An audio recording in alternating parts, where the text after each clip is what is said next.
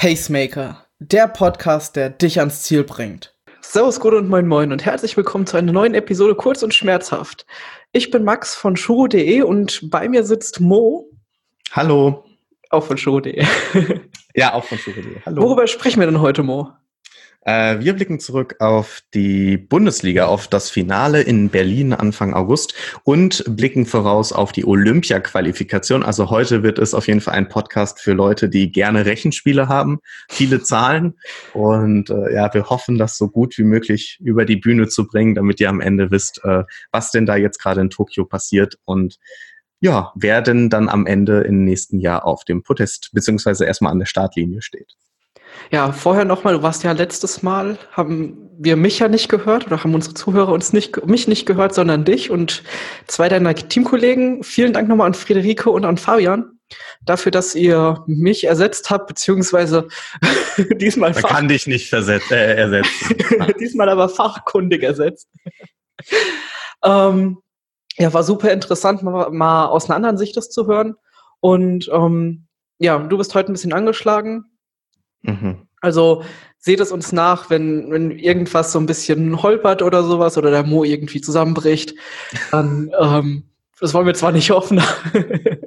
Max, holst du dann bitte den Notarzt? das ja. können ja dann unsere Zuhörer machen. Ja, genau. Nein, alles gut, alles gut. Lass uns anfangen mit genau. dem äh, Bundesliga-Finale. Äh, du hast es gesagt, wir waren vor Ort und man muss wirklich sagen, die Finals, ich weiß nicht, wer von euch das alles im Fernsehen gesehen hat, es war echt ähm, ein richtig, richtig gutes Event. Eine tolle Veranstaltung und ich denke, dass das die Zukunft sein wird für die deutschen Meisterschaften.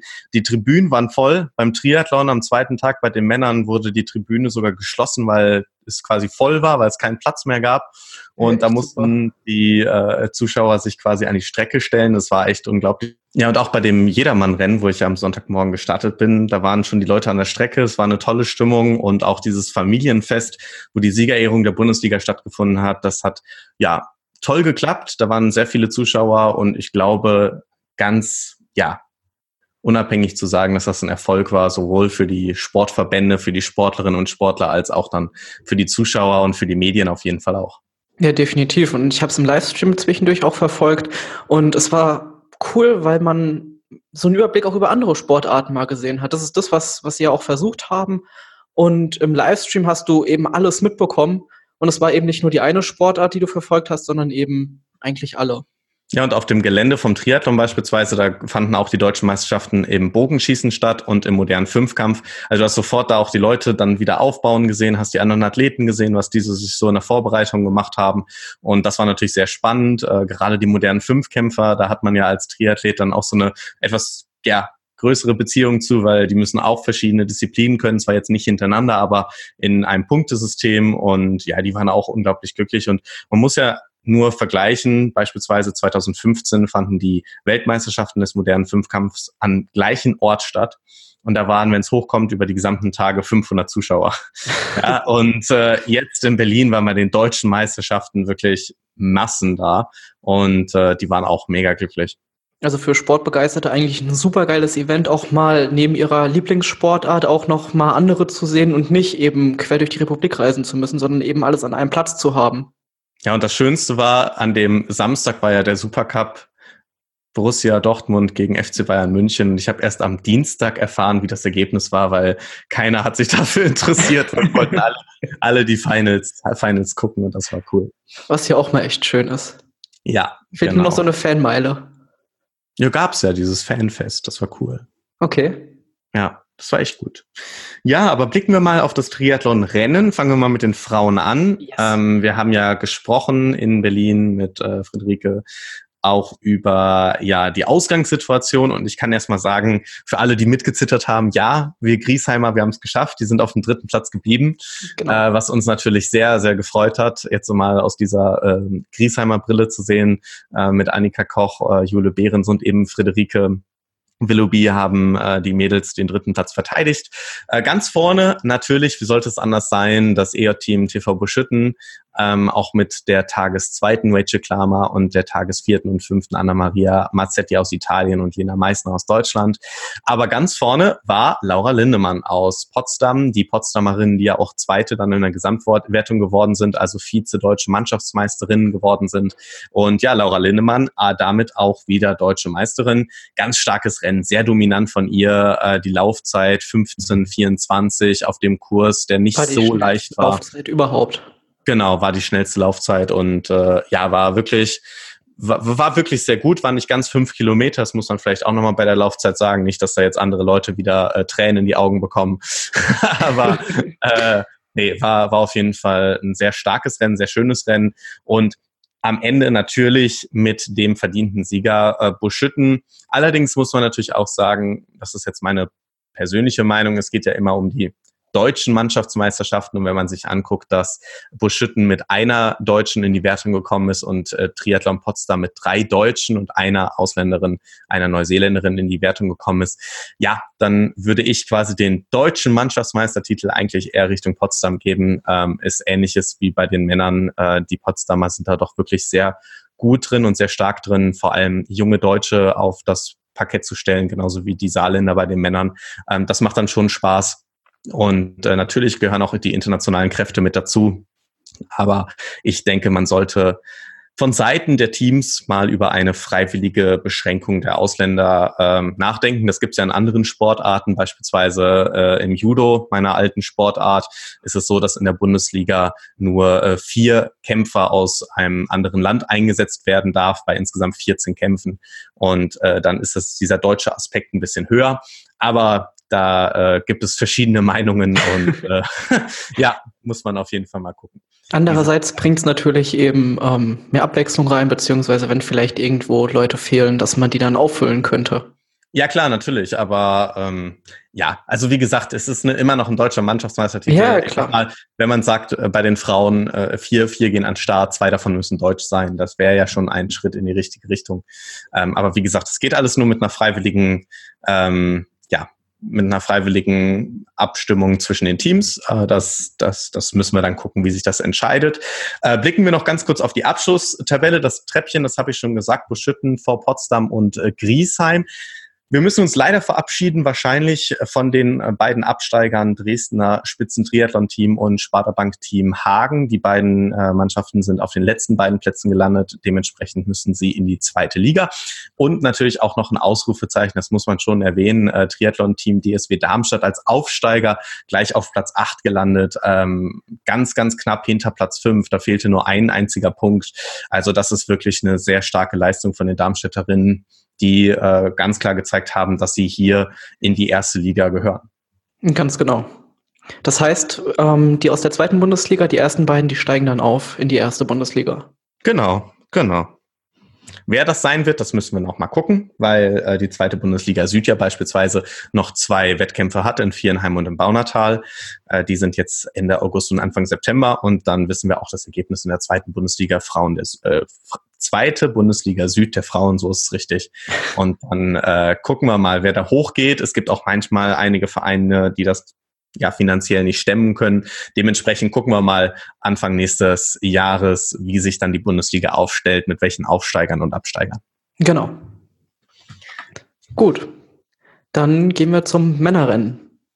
Zu den Männern. Auch da äh, gucken wir mal auf die Einzelergebnisse. Erstmal deutscher Meister und das war ja wirklich äh, ganz stark Valentin Werns. Super geil. Also aus dem Saarland, ähm, der Jahrgang 95 hat dann im Zielsprint Jonas Schomburg aus Hannover noch abgefangen. Also das hätte ich ganz ehrlich nicht erwartet. Ähm, aber ich glaube auch, und das, das muss man da auch nochmal sagen, dass der Fokus äh, von Jonas Schomburg nicht so auf den deutschen Meisterschaften lag. Ähm, er startet ja nicht für ein Team in der Bundesliga, das muss man vielleicht nochmal erklären. Es gab ja, das habe ich ja mit Fabi und mit äh, Fritzi auch gemacht. Es gibt ja noch ähm, zehn freie Plätze sozusagen, die besetzt worden sind von deutschen Athleten. Und ähm, da war es dann eben so, dass da Jonas Schomburg mit dabei war und der hatte eben nicht sozusagen diesen Stress für sein Team auch noch irgendwelche Punkte holen zu müssen. Und äh, dementsprechend hatte da ein bisschen andere Voraussetzungen. Aber Valentin Werns ganz, ganz stark, äh, wirklich hervorragend. Und ich glaube, er war selbst auch äh, etwas überrascht. Auf jeden Fall war er sehr grinsend die ganze Zeit da nach dem, nach dem Ziel, Zieleinlauf. Das war wirklich schön. Ja, super. Also kann ich nicht ja. mehr zu sagen.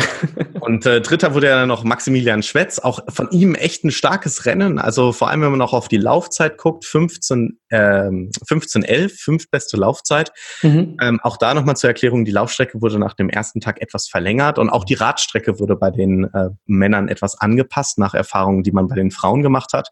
Und ähm, ja, also mit dieser 15 11, fünftbeste Laufzeit, da hat er sich wirklich nach vorne katapultiert. Auch das nicht so zu erwarten gewesen, muss ich sagen. Aber aber freut, freut einen natürlich, dass er sich dann dort auch äh, vorne platziert hat mit dem dritten Platz. Ganz knapp vor seinem Teamkollegen Tim Hellwig, der acht Jahre jünger ist. Ähm, der war drei Sekunden nach ihm im Ziel. Also äh, ein sehr spannendes Rennen, sowohl um Gold und Silber sowie um Bronze und den vierten Platz.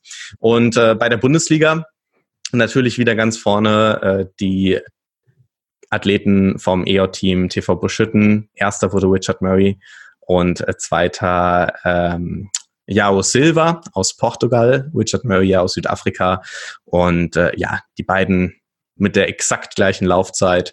Da hat dann wirklich entschieden, wer besser in die Schuhe gekommen ist, weil die haben, wenn ich das jetzt mal so über über ähm, Schlage haben die in der reinen Schwimmen, Bike und One-Time eine Differenz von gerade einmal sechs Sekunden.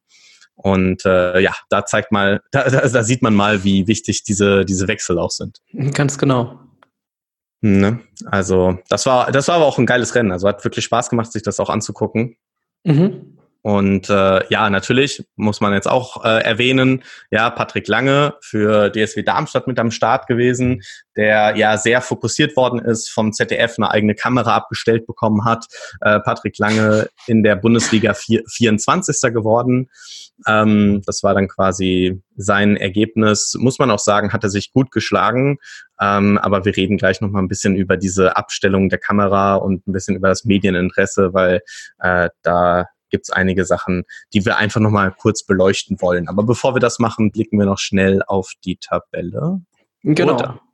Ja, machen wir. Genau. Also erstmal gewonnen hat in äh, Berlin natürlich Buschütten vor dem Saarland und äh, Triathlon Potsdam. Und das äh, bedeutete dann natürlich für die Tabelle, Buschütten ist wieder Mannschaftsmeister mit insgesamt 79 Punkten vor Potsdam und dem äh, Kyogi IQ-Team Saar. Vierter, auch wieder ganz stark eine tolle Saison vom Triathlon-Team DSW Darmstadt. Das muss man wirklich sagen. Und ähm, ja, gehen wir ins niedere, äh, in die Niederungen der Tabelle, wie es immer so schön heißt, die beiden Aufsteiger. Sie müssen sich leider schon wieder verabschieden.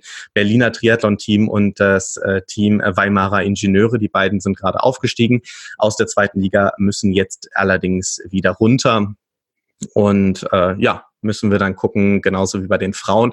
Bei den Männern gibt's noch eine etwas andere ja, Situation. Ich weiß nicht, ob das viele von euch mitbekommen haben, aber in der zweiten Triathlon-Bundesliga Nord gab es den Verein aus Halle und die Hallenser haben einen österreichischen Triathleten eingesetzt, den Lienhardt.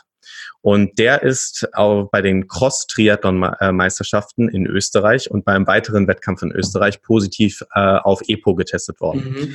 Das bedeutet, jetzt ist die Frage, wie geht die DTU damit um? Wie werden die Ergebnisse von ihm ja, in der zweiten Triathlon-Bundesliga gewertet?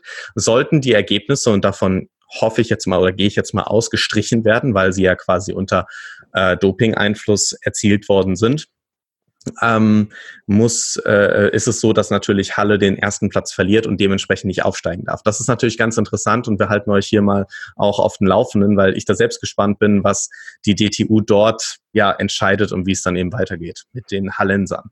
Ja, definitiv. Es muss auch ein Zeichen gesetzt werden, einfach gegen Doping. Ähm, auch wenn es im Triathlon jetzt noch nicht so häufig war. Ähm, es gab andere Sportarten, ähm, wo das klar wurde, dass man ähm, das gedopt wurde und da nicht so hart eingegriffen wurde und somit das auch in gewisser Weise toleriert hat. Ähm, und hier sollte die DTU auf jeden Fall ähm, ein klares Zeichen setzen und ähm, ja, wie beim Schwimmen. Die, die, haben ja nicht so ein äh, großes Te äh, Zeichen gesetzt gegen den Chinesen, der ja seine eigene Blutprobe äh, zerhauen hat lassen mit dem Hammer von seiner Mutter. Und äh, durfte ja dann bei den Weltmeisterschaften starten, weil er war ja nicht positiv. Ja. Ja, naja, also äh, vielleicht können wir ja da mal äh, in der Saisonpause drüber reden, ein kleines, kleinen, kleinen Exkurs machen zu Doping. Äh, aber das auf jeden Fall schon mal so für euch zur Kenntnis, dass das äh, eine interessante Entwicklung zu sein äh, scheint, beziehungsweise es interessant zu sein wird, zu sehen wird, äh, was denn passiert mit äh, dem äh, Club aus Halle. Ganz genau. Genau, ja. Gut, Max. dann hast du noch was vorbereitet. Ich habe noch was vorbereitet, ja. Gerade schon angesprochen bezüglich der Berichterstattung. Also ich bin ja selbst, äh, muss man vielleicht erklären, ich habe ja selbst Sportjournalismus, äh, Sportmanagement studiert, studiere jetzt an der Hochschule Darmstadt Medienentwicklung. Das bedeutet, gerade dieses Medienthema ist für mich ja recht wichtig. Und ich habe vor den Finals doch auch gesagt, ja, Patrick Lange ist es schön und gut, dass er mit dabei ist. Und es ist ähm, sportlich meiner Meinung nach zwar jetzt nicht so äh, das Beste für ihn gewesen. Ich glaube, da sind sich auch recht viele einig, dass man ähm, ja als Langdistanz Experte auf der Sprintdistanz vielleicht nicht so viel zu suchen hat. Ähm, schlussendlich muss man sich sagen, er hat sich sportlich gut aus der Affäre gezogen, aber die Medien, und das muss man wirklich ganz ehrlich sagen, ähm, die haben es nicht so ganz verstanden, was da in Berlin eigentlich passiert ist, weil natürlich gab es eine Berichterstattung, eine Live-Berichterstattung, aber wenn ich jetzt mal in die Nachberichterstattung gehe, in die Texte, die geschrieben worden sind, ähm, gibt es bei sportschau.de einen sehr, sehr interessanten Text. Der ist auch recht kurz, dementsprechend will ich den ganz kurz mal vorlesen. Ähm, mit der Überschrift Valentin Werns sprintet zum Triathlonsieg. Patrick Lange sprintet mit schmerzverzerrtem Gesicht ins Ziel. Dann hielt der zweimalige Ironman-Champion ein flammendes Plädoyer für das neue Event. Die Finals sind genau das, was der deutsche Sport braucht. Die Stimmung hat uns nach vorne gepeitscht und ich kann nur bitten, das alles zu wiederholen, sagte Lange nach einem Abstecher auf die Triathlon-Kurzdistanz im ZDF. Bei der deutschen Meisterschaft reicht es für den zweimaligen Weltmeister am Sonntag über 750 Meter Schwimmen, 21,6 Kilometer Radfahren und 5 Kilometer Laufen, zwar nur zu Platz 25, was allerdings falsch ist, in der offiziellen Ergebnisliste ist auf Platz 24. Ähm, lange war dennoch glücklich. Ich bin absolut zufrieden und habe gezeigt, dass ich auf meine alten Tage noch ganz gut mithalten kann, sagt der 32-Jährige.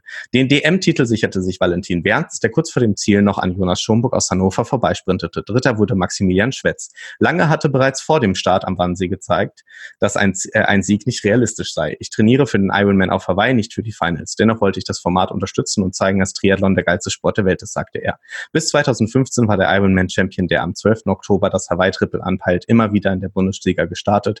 Er maß diesen Wettkämpfen eine wichtige Rolle in meiner sportlichen Entwicklung bei und schwärmte nach dem Wettkampf am Sonntag. Es hat wieder richtig viel Spaß gemacht. Natürlich kann man so einen Bericht machen und da ist jeder Journalist frei. Aber wenn ich über die deutschen Meisterschaften in einer Sportart berichte und ich hauptsächlich den 25 Platzierten oder 24 Platzierten ins äh, Tiere in den Fokus meines Berichts stellst, ist das einfach falsch. Das ist entgegen der journalistischen Sorgfaltspflicht. Man hätte Valentin Werns interviewen müssen, man hätte ihn zu Wort kommen lassen müssen. Der Junge ist zum ersten Mal deutscher Meister geworden. Jonas Schomburg, eigentlich der Favorit, ist Zweiter geworden. Auch den hätte man befragen müssen. Also es ist wirklich so, die Medien haben sich so stark auf Patrick Lange fokussiert, dass eben die Chance vertan worden ist, die neuen deutschen Talente, die ja jetzt auch Richtung Tokio sich ja, orientieren, gut darzustellen. Und das ist wirklich schade. Also da mache mach ich auch viel mehr den Medien einen Vorwurf oder der Sportschau oder ZDF Sport einen Vorwurf, als eben äh, den Organisatoren der Finals. Weil natürlich nehmen die gerne ein Zugpferd wie ein Patrick Lange. Aber schlussendlich, das kann nicht sein, dass diese Berichterstattung nur darum geht, wo liegt Patrick Lange, was passiert mit Patrick Lange, wie geht es weiter mit Patrick Lange. Ja, er wird er wird im Oktober allein zwölf Stunden, also mit Vor- und Nachberichterstattung äh, äh, beim, beim ZDF, äh, beim Ironman auf Hawaii richtig gepusht werden. Und das, das kann nicht sein. Ja, das ist ja besonders demoralisierend auch für, also ich kann es mir vorstellen, dass es schon ziemlich demoralisierend ist für die, für eben zum Beispiel ähm, Valentin Werns oder für alle anderen, die vorne dabei, mit dabei waren und eben so gar keine Medienaufmerksamkeit jetzt bekommen, nur weil Patrick Lange jetzt eben da ist. Ähm, was ist das denn für ein, für ein Gefühl? Du bist deutscher Meister, du hast es eigentlich ziemlich geil gerockt und ähm, ja, jetzt kommt jetzt kommt der Star von der Langdistanz und klaut mir die Show, wo er eigentlich nichts zu suchen hat, beziehungsweise wo er ein, ja, für, für ihn gutes Ergebnis geliefert hat, aber insgesamt eben.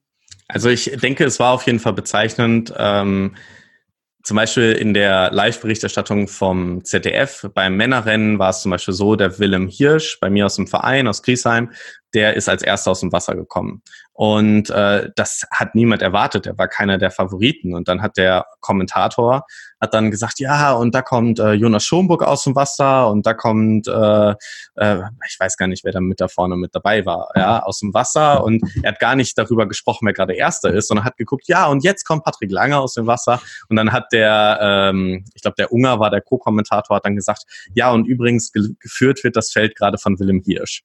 Und das ist natürlich, also ich kann es nachvollziehen, dass sich die Journalisten nicht immer mit einer Materie auseinandersetzen können, weil sie einfach zeitlich da wirklich so drin sind. Aber ähm, wenn ich gerade ein Rennen kommentiere oder wenn ich mich auf, auf ein Rennen fokussiere, muss ich auch das Renngeschehen im, im Kopf haben.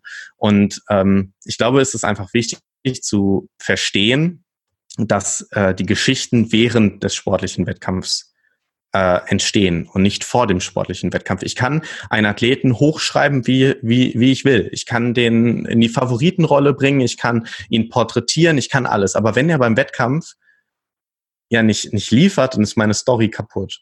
Mhm. Und lieber, lieber nehme ich mir doch einen, einen Athleten, der während des Wettkampfes ähm, die Geschichte schreibt. Ja, äh, das machen wir ja ähnlich. Wir sprechen ja auch am Anfang über die Favoriten und sprechen danach, wer uns denn überzeugt hat.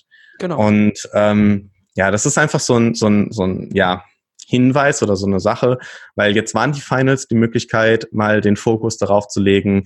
Ähm, es wurde auch gemacht, man muss natürlich sagen, die, die, die ersten oder Valentin Werns oder auch Jonas Schomburg, die hatten natürlich schon ihre Fernsehzeit, ja, ähm, weil sie ja äh, in, in der Live-Berichterstattung gezeigt worden sind, aber in der Nachberichterstattung, wenn es über das Textliche geht, ähm, da muss man halt sagen, das ist, das ist echt traurig. Ja, und das lesen sich ja auch immerhin noch viele durch, sicherlich. Ja, ja. Naja. Aber was ist denn eure Meinung dazu? Das würde mich mal interessieren ob denn, äh, ob ihr zufrieden wart mit der Berichterstattung von ARD, ZDF. Ich möchte jetzt kein Medienbashing machen, aber trotzdem schreibt da mal. Und äh, wie ihr das denn gesehen habt, dass Patrick Lange mit am Start war. Findet ihr das gut? Sollte es immer mehr so Wettkämpfe auch geben, wo mal Langdistanzler mit Kurzdistanzler sich äh, messen? Oder fandet ihr das oder findet ihr das nicht so gut? Genau. Schreibt doch einfach mal. An mo.shuru.de. Genau.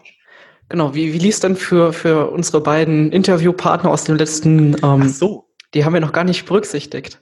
Ja, also dann gucken wir mal. Äh, der Fabi war ganz zufrieden mit seinem Rennen, muss ich sagen. Platz 28. Ähm, Genau, ja. Er wollte zwar vorm Patrick Lange ins Ziel laufen, das hat er nicht geschafft. ähm, nee, aber sonst, also er, hat, er, er meinte, er hätte fast alle die geschlagen, die er hätte schlagen können. Und ähm, war da eigentlich, war ganz zufrieden mit, mit seinem Rennen. Mhm. Die äh, Fritzi, die war ein bisschen ja hin und her gerissen. Natürlich hat sie sich sehr gefreut, dass es gereicht hat mit der Verteidigung des dritten Tabellenplatz.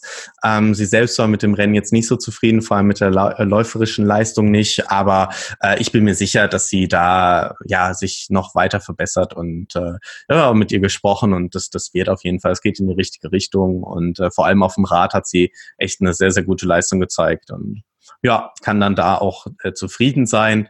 Aber ja, am Ende der Saison muss man dann immer gucken, was, was unterm Strich steht. Und ich denke, da können beide zufrieden sein. Fritzi als Teil eben der Mannschaft, die auf dem dritten Platz gelandet ist. Und Fabian mit äh, guten Ergebnissen im Kraichgau und jetzt in Berlin. Und ja, ich denke, ich denke, die beiden sind äh, happy, hoffe ich zumindest. Gut. So, dann haben wir noch das zweite Thema. Wenn du jetzt nichts mehr zur, zu den Finals hast. Nee. Gut, dann lass uns zur ähm, Olympia-Quali übergehen. Olympia nice. 2020 steht an. Ähm, für uns morgen, heute ist der 14., wir nehmen es am 14. auf. Ähm, für die Hörer ist es eigentlich heute schon, also am 15., weil es am Donnerstag... Also heute Nacht eigentlich schon. Kommt, es kommt morgen raus und... Eigentlich musstest du, du musst um 0 Uhr rausmachen, weil der Startschuss in Japan ist heute Abend um 23.30 Uhr. 7.30 Uhr japanische Zeit geht's los. Immer diese Zeitzone. Ja, ekelhaft. ja. Ja, das ist ja zum Beispiel auch ganz interessant. Eine der, ähm, ja der Probleme in Tokio, wenn wir auf die Olympischen Spiele gucken. In Tokio ist es zur jetzigen Jahreszeit unglaublich heiß.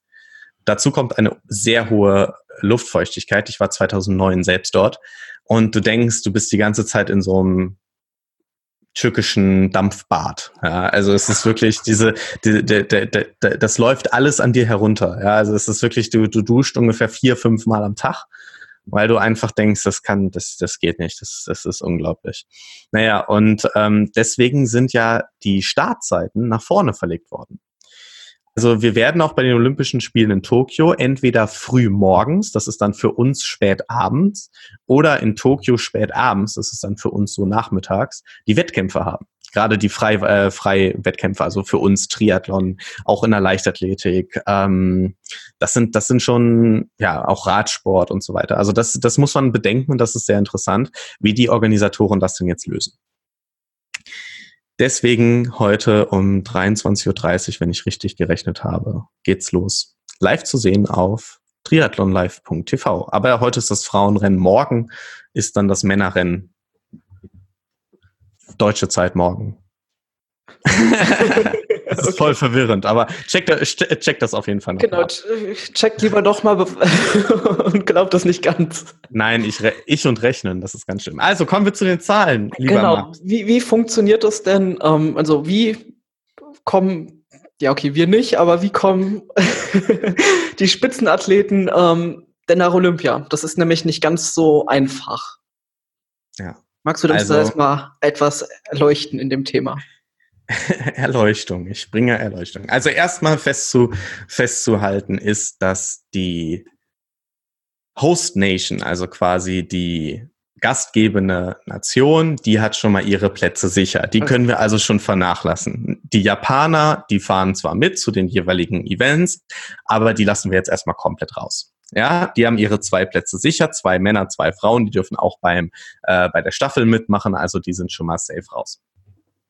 Dann ist es so, dass es ein, eine Olympia-Qualifikationsrangliste gibt. Das bedeutet, die Athleten können wie in der WTS mit bestimmten Rennen können sie ihre äh, Position in der Weltrangliste äh, oder in, in der Olympia-Qualifikationsrangliste verbessern. Die Olympia-Qualifikationsrangliste ist auch einzusehen bei, äh, bei triathlon.org und da gibt es insgesamt zwei Perioden. Die erste Periode ging von Mai 2018 bis Mai 2019 und aktuell befinden wir uns in der zweiten Periode. Die zweite Periode geht dann eben von Mai 2019 bis Mai 2020. In diese, in dieser Periode dürfen insgesamt ähm, verschiedene Events reingebracht werden. Also maximal sieben Events aus einer jeweiligen Periode. Und es dürfen maximal zwölf Events generell eingebracht werden. Und wer, wer bringt diese Wettkämpfe denn ein? Also es ist beispielsweise so, Sind die nehmen wir jetzt oder? Nee, also solange du ein, also jede, jede WTS-Rennen, jedes WTS-Rennen oder jeder Weltcup und jeder Kontinentalcup kann dort mit eingebracht werden. Und ähm, dann werden einfach automatisch die Top 12 Events genommen. Wenn wir jetzt zum Beispiel sehen, der Mario Mola beispielsweise hat für das äh, Grand Final äh, an der Goldküste, Gold Coast letztes Jahr den zweiten Platz gemacht und hat 1156,25 äh, Punkte geholt. Warum sind das so komische Punktzahlen? Weil der Sieger bekommt die maximale Punktzahl und dann je nachdem, wie viel Rückstand man auf diesen Sieger hat, werden Punkte prozentual abgezogen. Also wenn ich quasi eine Sekunde hinter dem ins Ziel laufe, bekomme ich mehr Punkte, als wenn ich 30 Sekunden hinter ihm ins Ziel laufe. Es gibt auch noch eine, eine prozentuale Klausel. Das bedeutet, wenn man hinter ihm äh, oder ihr bestimmte Prozentzahl ist, von der Zeit her, bekommt man gar keine Punkte. Aber da, da wollen wir gar nicht so drauf, darauf eingehen, weil das ist mega kompliziert. Okay, also ich Aber, kann, also jeder Sportler kann seine eigenen Rennen, die er als gut empfindet, ähm, oder die am besten für ihn waren, mit in diese, in diese Wertung einbringen. Ja, das wird automatisch gemacht. Also wenn du, wenn du dort startest, äh, dann werden einfach die besten Events sofort genommen. Okay. Also dann, dann brauchst du da. Für die Person die besten. Genau, genau. Okay. Was, was ja auch, was ja auch gut ist. Also, ja. ne, zum, ne, also das, so ergibt sich dann quasi die olympische Qualifikationsrangliste. Und dann daraus ergibt sich dann eine, eine Platzvergabe für die jeweiligen nationalen olympischen Komitees. Und die werden dann in der sogenannten Simulation dargestellt. Das bedeutet beispielsweise, aktuell hätte Deutschland zwei Plätze bei den Männern und zwei Plätze bei den Frauen. Insgesamt wäre es möglich, drei Plätze bei den Männern und drei Plätze bei den Frauen zu haben. Das sind die Top-Nationen, wie beispielsweise Australien hat dies aktuell. Ähm, selbst Großbritannien hat das nicht. Die haben drei Plätze bei den Frauen. Spanien hat drei Plätze bei den Männern. Und aktuell, wenn ich das richtig sehe, hat nur Australien wirklich die Top-Auswahl von drei Plätzen bei den Frauen und drei Plätzen bei den Männern. Das ergibt sich dann auch durch wieder einen komplizierten Schlüssel über die Olympiarangliste, da wollen wir gar nicht drauf eingehen. Ähm, genau, und jetzt heißt es ja quasi, also Deutschland hat zwei äh, Plätze bei den Männern und zwei Plätze bei den Frauen. Jetzt ist es natürlich so, könnte man sagen, okay, die beiden Athleten, die in der Olympia-Qualifikationsrangliste ganz oben sind, die bekommen das Ticket. So einfach ist es allerdings nicht. Weil, und jetzt, jetzt noch komplizierter. Nein, jetzt, es wird eigentlich cool, weil schlussendlich jedes einzelne Land gibt sich natürlich noch andere Qualifikationskriterien. Und deswegen gucken wir auch ganz explizit auf dieses Testevent in Tokio. Was heute oder also heute oder heute. morgen und äh, am Sonntag beziehungsweise Samstagnacht äh, stattfindet. Samstag ist dann das Testevent bei den äh, Staffeln. Ähm, genau, sollte nämlich also die deutsche Qualifikation funktioniert so. Vorausgesetzt natürlich, man hat sich immer über die Olympia-Qualifikationsrangliste qualifiziert. Es ist nicht so, dass ich einen Athleten nehmen darf, der quasi, also nehmen wir jetzt mal den, den ganz komischen Fall an. Ich habe einen äh, Athleten, der noch nie in der WTS gestartet ist, der gewinnt das Testevent, aber hat er dann einen Platz sicher? Okay, nicht da, äh, okay, ich weiß es gerade nicht. Es ist auf jeden Fall kompliziert. Also machen wir jetzt erstmal so weiter, weil äh, alle Deutschen hätten auch gerade den, den, äh, den äh, Platz über die Rangliste. Also, also die Rangliste nochmal da nochmal zurück. Die Rangliste ist mit diesen Punkten von diesen Rennen, genau. die man da, die eingebracht werden. Genau, genau, okay. genau. So, und jetzt ist es so, wenn ein Deutscher, Mann oder Frau, bei dem Testevent heute bzw. morgen unter die Top 12 kommt, dann ist er automatisch gesetzt für die Olympischen Spiele in Tokio. Also wenn Jonas Schomburg morgen zum Beispiel Elfter wird, hat er den Platz für die Olympischen Spiele in Tokio. Er als Person. Er als Person, genau. Mhm. Sollte es natürlich so sein, dass zum Beispiel Valentin Werns, der auch startet, der wird Zehnter und Jonas Schomburg wird Elfter, wird natürlich der bessere Athlet. Genau. Weil es wird nur ein Platz über die Top 12 ähm, gemacht. Das wird ja. also nach Nation ausgehandelt. Nein, nein, das ist jetzt in Deutschland so. Wir sind jetzt nur gerade in Deutschland. Okay. So.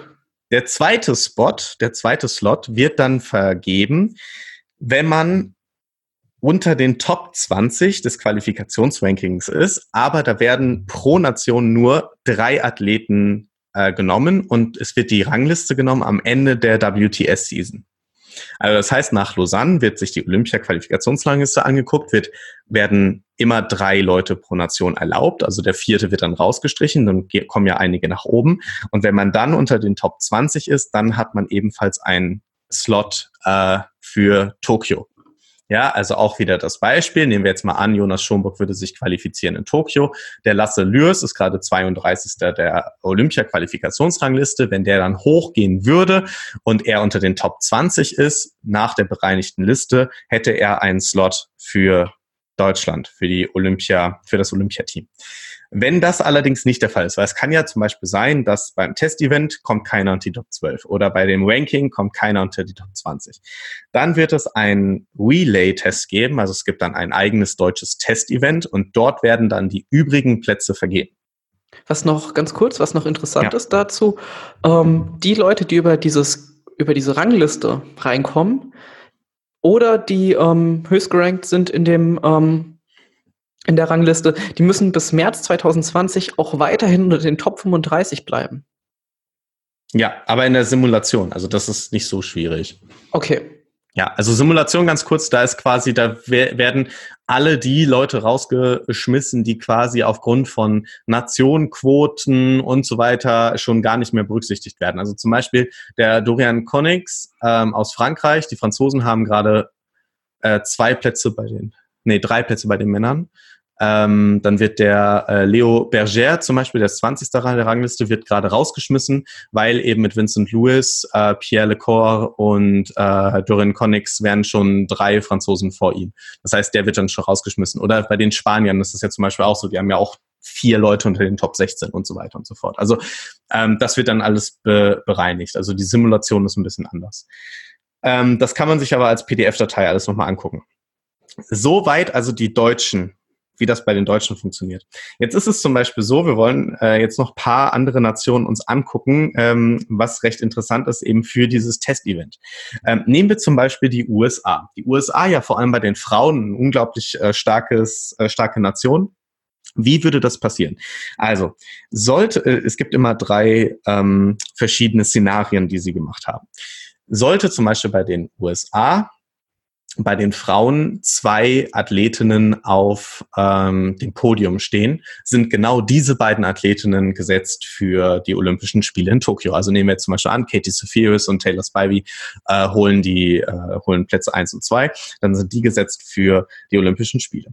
Der zweite Fall ist, wenn ein Athlet auf dem Podium ist, wie zum Beispiel Katie Sephiris, und ein Athlet unter den Top 8, wird die beste Athletin der Top 8 dann auch genommen. Also das heißt Katie Sephiris und jetzt beispielsweise nehmen wir mal Summer Rappaport. Wenn kein Athlet auf dem Podium ist, wird ein Athlet aus den Top 8 genommen. Das quasi alles bei diesem Testevent. Und das Gleiche wird quasi gemacht in Yokohama bei der WTS 2020. Da wird allerdings nur ein Spot über das Podium gemacht. Und wenn keiner in Tokio über das Podium es geschafft hat, werden auch zwei Athleten aus dem Podium genommen. Also es ist sehr, sehr interessant und sehr spannend, ja. Und äh, was es da, was es da so Sachen gibt und wo ich, wo ich gesagt habe, was, also es gibt noch zwei Nationen oder drei Nationen, wo ich gerne draufgehen würde. Das ist nämlich einmal Großbritannien, weil da ist es ganz interessant. Ähm, wir haben ja auch schon gesprochen über Jonathan Brownlee, über Alistair Brownlee, ähm, Jonathan, der ja in Edmonton wie Phoenix aus der Asche zurückkam und Alistair, der ja natürlich als zweifacher Olympiasieger immer die große Frage ist, wird er nochmal antreten? Für Jonathan Brownlee, Alistair Brownlee und Vicky Holland, die bei den Olympischen Spielen in Rio eine Medaille gemacht haben, gibt es ein eigenes Qualifikationssystem. Die müssen. Nur für diese drei Personen. Nur für diese drei Personen. Das heißt, die Returning Olympic Medalists, also die, die schon mal eine Medaille bei den Olympischen Spielen gewonnen haben, denen reicht es aus, wenn sie jetzt in Tokio ein Podest holen. Wenn du dort auf dem Podest bist, ein, zwei oder drei, dann haben diese drei Athleten das Ticket. Jetzt haben wir auf die Startliste geguckt für die, äh, für die Männer. Da steht zum Beispiel Alistair Brownlee gar nicht drauf. Das bedeutet, er nimmt sich selbst diese Chance. Dementsprechend kann man, muss man mal gucken, davon ausgehen, dass Alistair vielleicht doch nicht in Tokio startet. Aber es ist eben so, wenn Jonathan Brownlee oder Vicky Holland dann in Tokio auf dem Podest steht, haben sie ihren Platz sicher. Für Athleten, die noch keine olympische Medaille geholt haben, also der ganze Rest von Großbritannien, ähm, die müssen quasi ein Podium bei dem Testevent haben und ein Podium bei der WTS in Yokohama in diesem Jahr. Und? Ja, und. Das heißt, sie kämpfen jetzt intern, also innerhalb des Landes, gegen ihre beiden Medaillensieger in dem Testevent? Ja, du musst halt immer, immer gucken, ne? musst halt immer für, für, für dich kämpfen dabei. Ja. ja, klar, aber es ist ja. Aber jetzt müssen wir natürlich gucken. Jetzt haben wir, jetzt haben wir nämlich schon mal das Problem. Georgia Taylor Brown und Jessica Lemonth, zwei sehr starke Athletinnen aus Großbritannien, haben bei der diesjährigen WTS in Yokohama nur in Anführungsstrichen die Plätze 5 und 6 gemacht. Die haben ja gar kein Podium gemacht das machen wir denn jetzt mit denen? Und da ist es natürlich so, da kommt in dieser, dieser Punkt, sportfachliche Kriterien sind dann quasi das dritte Qualifikationskriterium. Also wenn du die internationale Qualifikation über die Olympiarangliste geschafft hast, kann natürlich immer noch jeder Verband sagen, ich nehme die Person mit aus bestimmten Kriterien weil ich sage, den brauche ich für meine Staffel oder den brauche ich, weil ich glaube, dass der bei Olympischen Spielen sehr, sehr gut ist.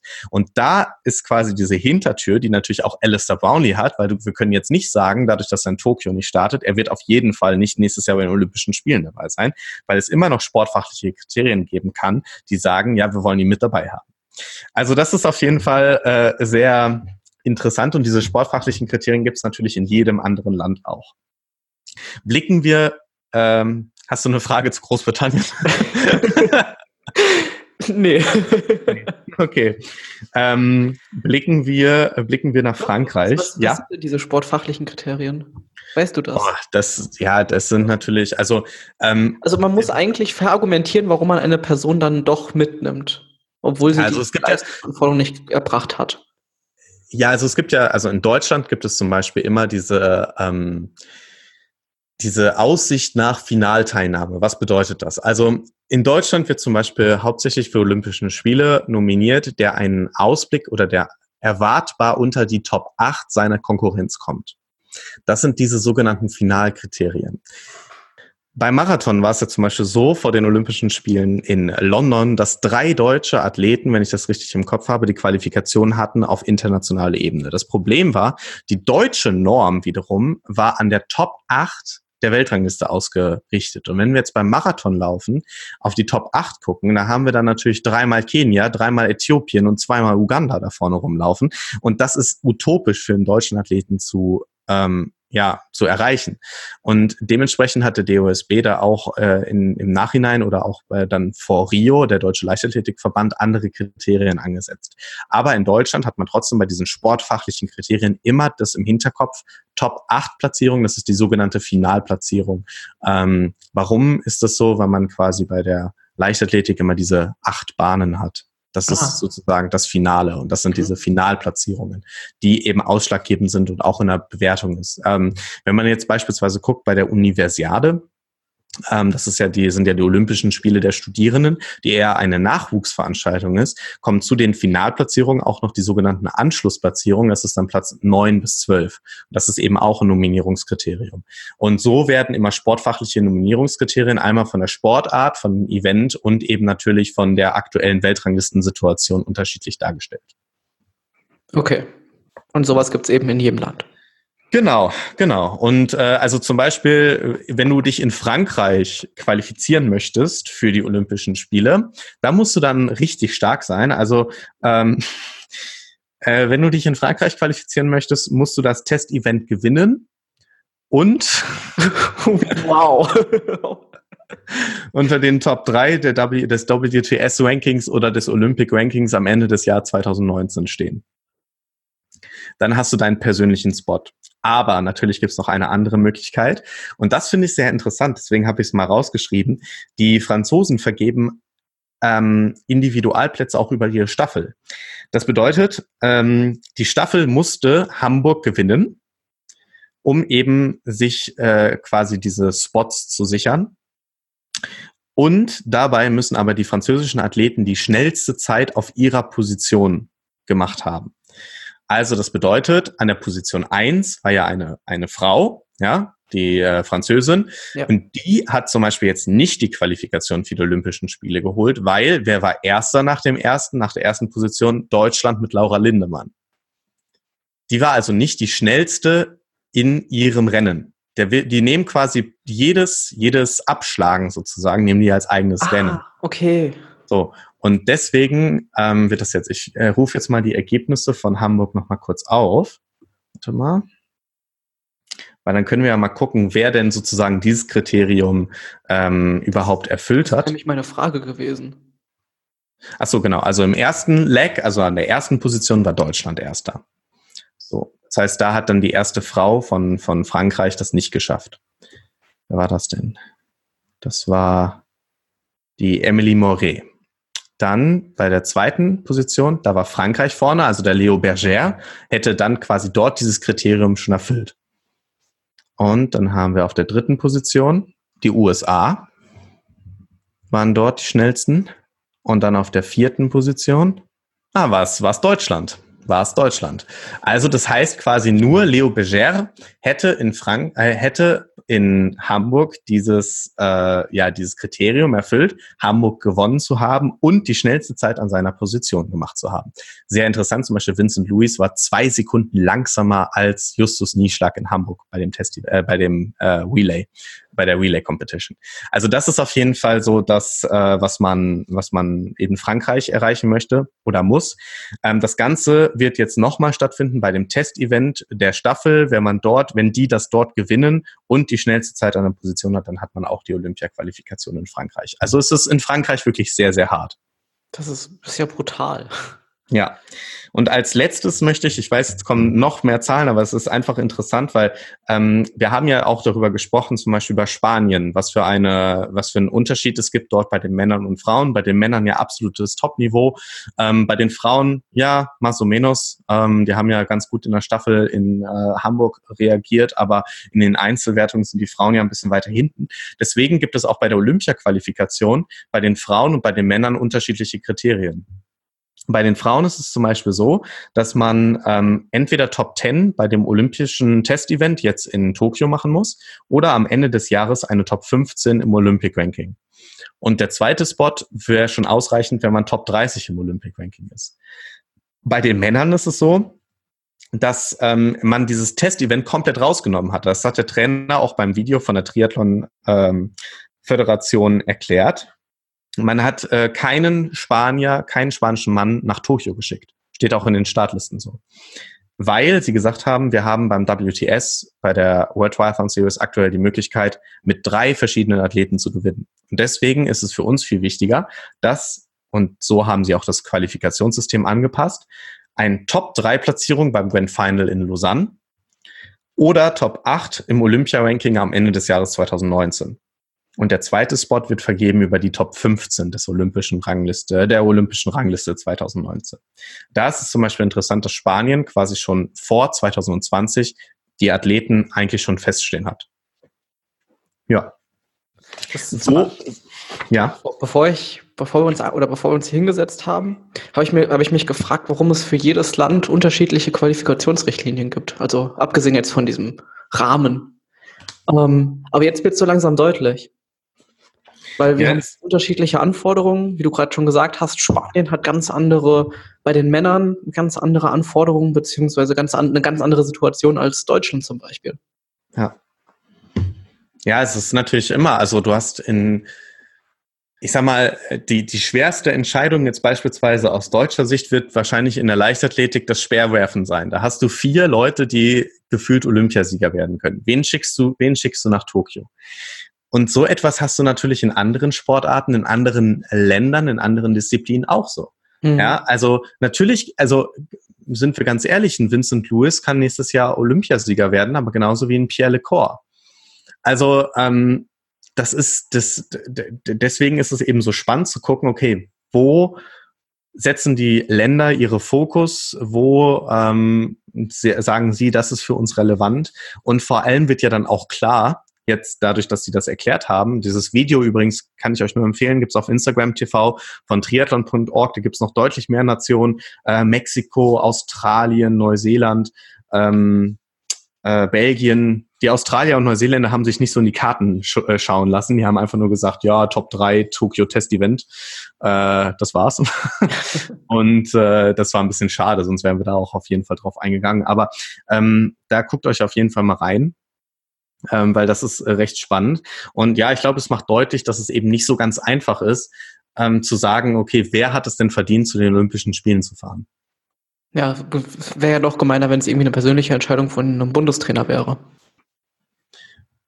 Ja, am Ende natürlich mit sportfachlichen Kriterien kann das Ganze auch eine persönliche Entscheidung sein. Aber äh, ich gehe jetzt mal davon aus, in den großen Nationen ähm, ist es so, dass diese sportfachlichen Entscheidungen auch wirklich äh, getragen werden können und äh, äh fachlich korrekt sind. Ja, die Sache ist ja auch, ähm, der, die DTU schlägt das ja dann nur vor an dem DOSB und der muss dann ja nochmal abnicken. Also genau. haben wir da nochmal eine Kontrollinstanz theoretisch drin. Ja, und das ist ja letztes Mal dem, dem, der DTU zum Verhängnis geworden. Vor den Olympischen Spielen in Rio de Janeiro gab es ja Klagen gegen die Nominierung der DTU, ähm, wo es ja am Ende darauf hinausgelaufen ist, dass kein einzig deutscher Mann und nur zwei Frauen, obwohl es mehr Plätze gegeben hätte, zu den Olympischen Spielen nach Rio ge geflogen sind, was ähm, ja sehr traurig war, weil schlussendlich bin ich immer ein Verfechter davon zu sagen, ähm, schickt so viele Athleten wie möglich zu den Olympischen Spielen, weil es ist ein absolutes Mega-Event und äh, das ja hat einfach jeder Athlet, der sich so den Arsch aufreißt, einfach verdient. Ähm, yes. Aber ja, irgendwann ist eben auch der Flieger voll. Ja? genau. Gut. Hast gucken wir noch. Ja, ja, Entschuldigung. Ja, wir, wir, müssen noch schnell auf die Startlisten gucken, mein Lieber. Ja, stimmt, stimmt, stimmt. nach all den ganzen Zahlen, nach all den Zahlen. Dann also, hau mal raus. Bei den Männern habe ich ja schon gesagt, äh, die Spanier nicht dabei. Also wir reden jetzt von dem Qualifikationsrennen, was am 15. stattfindet. Am 16. jetzt erstmal. Ich fange mit den Männern an, weil die Frauen sind ja quasi heute Nacht schon dran. Das ist dann ein bisschen zeitlich näher. Dann äh, hat man das noch im Hinterkopf und äh, für die Männer kann man dann nochmal zurückspulen. also. Wir müssen noch eine Gebrauchsanweisung zu dieser Episode dazulegen. Ja, ja. Ich mache so ein, so, ein, so ein Erklärvideo. Obwohl bitte kein Video. schlecht aus. Ja. So, also, äh, gucken wir auf die Liste. Jacob Birdwhistle auf der Eins aus Australien. Äh, ja, er natürlich mit seinen, mit seinen Ergebnissen in der WTS äh, einer der Favoriten. Ähm, Christian Blumenfeld auch wieder mit dabei aus Norwegen. Äh, Richard Murray der ja das Bundesliga-Finale in Berlin gewonnen hat. Äh, Jelle Geens aus Belgien, äh, der ja jetzt auch mit zwei WTS-Podien aufwarten kann. Jonathan Brownlee, der aus, ich habe schon gesagt, wie Phoenix aus der Asche äh, in Edmonton auf einmal gewonnen hat. Den Recap geben wir euch übrigens nächste, nächstes Mal, ne? Ja, vor dem WTS, ja. Genau. In zwei Wochen. Ähm, genau, also Jonathan Brownlee wieder mit am Start. Äh, bin gespannt, wie er sich dann jetzt äh, präsentiert. Und generell kann man sagen, wir haben ein Starterfeld von 67 Athleten. Das heißt, da ist jeder, jeder mit dabei, der irgendwie versuchen möchte, sich zu qualifizieren. Das wird brutal. Es wird vor allem beim Schwimmen unglaublich brutal. Es sind zwei Runden a 750 Meter. Aus deutscher Sicht gucken wir doch auf die Athleten. Wir haben unseren deutschen Meister mit dabei, Valentin Werns mit der Startnummer 46.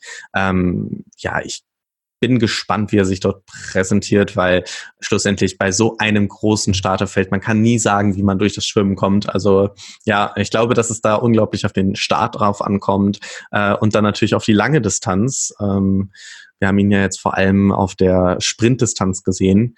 Bin mal gespannt, wie er sich dort präsentiert. Gleiches gilt für Maximilian Schwetz, der dritte der deutschen Meisterschaften, auch mit am Start, mit der Startnummer 51. Wenn er seine Laufform aus Berlin ja wieder zeigt, dann denke ich, kann er auch ein gutes Ergebnis machen. Lasse Lürs mit der Startnummer 31 aus deutscher Sicht ähm, ja wirklich in diesem Jahr sehr solide in den äh, World Triathlon Series. Rennen ähm, hat sich dort auf einem starken Niveau präsentiert. Äh, auch er, klar, ein Athlet für die Top 20, für die Top 30. Ähm, muss man halt gucken, wie er aus dem, aus dem Schwimmen kommt. Und Jonas Schomburg, natürlich, ich sag mal, unser Top-Athlet. Ich bin gespannt, wie er sich präsentiert nach äh, der letzten olympischen Distanz in Leeds. Waren ja alle überrascht, wie er dort das Laufen gestaltet hat. Ähm, ich muss sagen, das ist ihm ja jetzt in Hamburg und in äh, Berlin etwas zum Verhängnis geworden, dieses schnelle, krasse Rauslaufen. Aber ich bin mir sicher, dass er sich sehr, sehr gut vorbereitet hat in Grenoble mit seiner ja hauptsächlich französischen Trainingsgruppe. Und ähm, wenn er es wieder schafft, also unter die Top 10 oder Top 12. Und ich glaube, das ist so der Athlet, der es vielleicht schaffen könnte, sich eben aus deutscher Sicht bei diesem Testevent in die Top 12 zu katapultieren und dann eben den persönlichen Spot schon äh, klar zu machen. Natürlich sehr schade, Justus Nieschlag, den sollten wir auch erwähnen, der ja bei der Bundesliga sich verletzt hat in Berlin. Ähm, sonst wäre er sicherlich auch einer von denen gewesen, der um diesen Top äh, 12 Platz kämpft. Ja, und bei den Frauen. Genau. Mein Lieber. Ja, äh, die Dominanz natürlich von US-Amerikanerinnen und Engländerinnen, die äh, haben wir schon, ja, des Häufigen thematisiert. Ich bin sehr gespannt, war, ähm, wie Vicky Holland sich, sich präsentiert. Es ist eben für sie die Möglichkeit, sich jetzt schon äh, ja, allen, allen Stress äh, ja, quasi zu entledigen Richtung Olympia-Qualifikation. Sollte sie unter die Top 3 kommen, hat sie das Ticket sicher. Und ich denke, das ist eine große Motivation. Ich bin echt gespannt, äh, was sie, was sie macht, wie sie sich präsentiert. Dann aus internationaler Sicht natürlich Katie Seferis, die Top-Athletin aus äh, den USA, Georgia Taylor Brown, die andere starke Britin, Ashley Gentle, die auf einer olympischen Distanz mit ihrem Laufen immer gefährlich ist, die ja viel Zeit dann noch gut machen kann. Ähm, Rachel Klammer aus den Niederlanden, die ja knapp geschlagen worden ist von Laura Lindemann in Berlin ähm, auch sie äh, sehr, sehr, sehr gut mit dabei. Und sie hat also auch das Ticket schon fast sicher. Das muss man jetzt mal sagen. Die Niederlanden achten da auf das olympische Qualifikationssystem der ITU, haben keine quasi länderspezifischen Kriterien und dementsprechend kann man eigentlich davon ausgehen, dass Rachel Klammer dieses Event vor allem dafür nutzt, äh, sich mit der Strecke vertraut zu machen, mit den äußeren Bedingungen vertraut zu machen, weil das ist ja das Event quasi, wo wir uns dann auch nächstes Jahr bewegen werden. Ähm, aus deutscher Sicht fangen wir natürlich an mit Laura Lindemann, ähnlich wie hm, mit Jonas Schomburg. Für mich eigentlich die Athletin, die die Möglichkeit hat, das Potenzial hat, eben diesen Top 12 Platz zu machen. Ähm, wir werden sehen, wie sie mit dieser olympischen Distanz zurechtkommt. Hinten raus beim Laufen. Dann haben wir bei den Deutschen Nina Eim, sie ja auch schon in Hamburg mit dabei gewesen, auch eine starke, starke deutsche Meisterschaft ge gelaufen, genauso wie äh, Caroline Pohle, die mit dabei ist, mit der Startnummer 64. Ähm, auch sie ja in Hamburg unter, mit einem Platz unter den Top 20 auf sich aufmerksam gemacht. Und natürlich, und das wird spannend zu sehen sein, wie sie sich äh, darstellt. Lisa Tertsch, die den ähm, Weltcup in Antwerpen überraschend gewonnen hat vor äh, Laura Lindemann damals. Sie läuft unglaublich stark. Also sie ist äh, für Potsdam in der ersten Bundesliga am Start, hat äh, im Kraichgau die schnellste Laufzeit gemacht. Ähm, hat jetzt beim European Cup in Malmö auch ein Top-10-Ergebnis äh, gemacht. Also sie, eine junge Athletin, 98er Jahrgang, und äh, ja, das ist, ist äh, spannend. Also sie hat ja auch den äh, European Cup in Holten gewonnen, den European Cup in der Ukraine, ist ähm, ja wieder richtig, richtig gut in, in, in ja, durchgestartet. Und ja, wir werden sehen, wie sie sich dann präsentiert. Ähm, auf jeden Fall eine Deutsche, auf die wir aufpassen sollten. Mein äh, Trainer, der Daniel Schmoll, der hat äh, schon zu mir gesagt, ja, pass bloß auf, die äh, kann am Ende doch noch den zweiten Platz holen äh, im deutschen Team. Also gucken wir mal, wie sie sich jetzt in Tokio präsentiert. Genau. Trainiert übrigens hier auch in Darmstadt. Muss ah. sagen. Die habe ich letztens noch im Nordbad gesehen. Gut, jetzt haben wir es aber. Jetzt haben wir es. Reicht auch. Muss wieder ins Bett. Du, du hast dich tapfer geschlagen. Vielen Dank dafür, Mo. Ja, immer wieder gerne. Wenn ihr also noch Fragen zur olympischen Qualifikation habt, dann bitte keine Fragen an mich, gerne an mo, an mo.churu.de. Ich freue mich. Oder ähm, ja, den, auf den einschlägigen Seiten der einzelnen Verbände in der jeweiligen Landessprache. Also falls ihr allen Sprachen mächtig seid, immer da finden. Und guckt euch das Video an auf äh, Instagram von Triathlon Live. Das ist sehr, sehr gut. Genau. Ähm, ja. Auf Instagram Live, Channel triathlon.org. Richtig? Ja.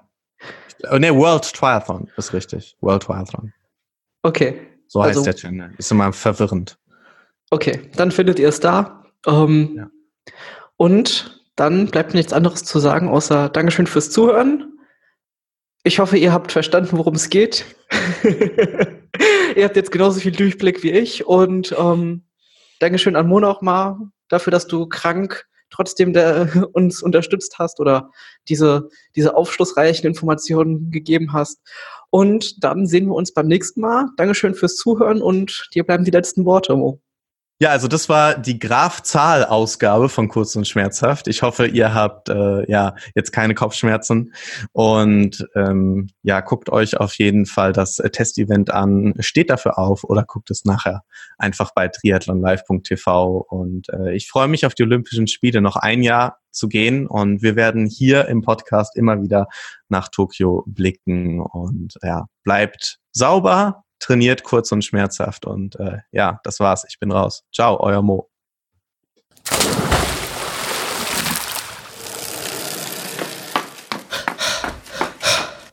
Pacemaker, der Podcast, der dich ans Ziel bringt.